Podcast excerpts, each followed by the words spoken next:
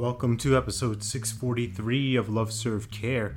Today's episode, we're going to look at this whole idea, this whole thought around up leveling, upgrading, right? Moving into a different space, uh, different stratosphere, atmosphere, whatever you want to call it.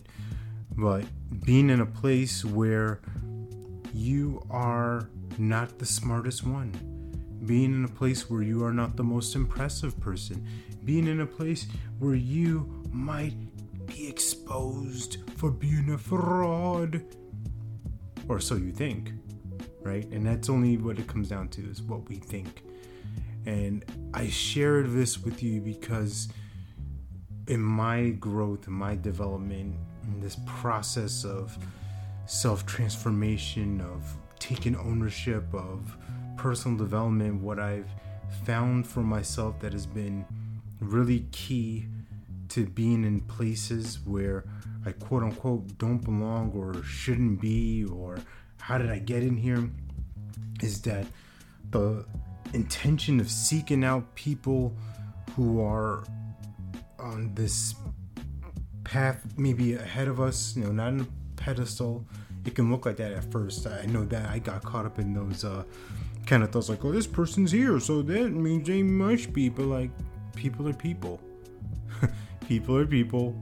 They have fears, doubts, worries. They have all these interesting thoughts and interesting ways of being. And my role as a creator is to create space for them to be who they are, who they can be.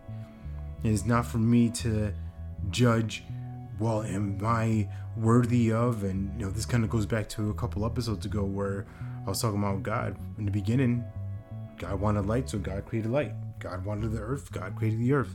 Wanted the heavens, created heavens, and animals and so forth, and humans. There wasn't a thought of like, hmm, am I worthy to do this? Do I want to? It's not my jo- job to judge myself.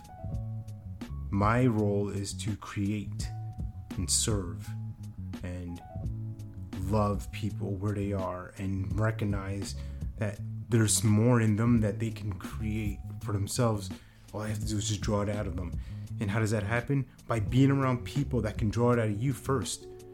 There's there's only so much I can get with people at a similar level. Love them, great folks, great conversations. No, don't get me wrong on that. This isn't like, oh, I'm too good for you.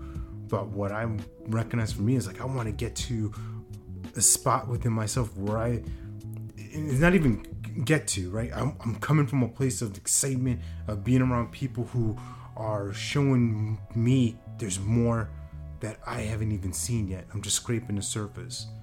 So I hope you remember that you're born to live your life with abundance. You're the master of your future, you control your freedom, and you have complete dominance of your thoughts, your emotions, and your habits. Take care. God bless. Stay blessed.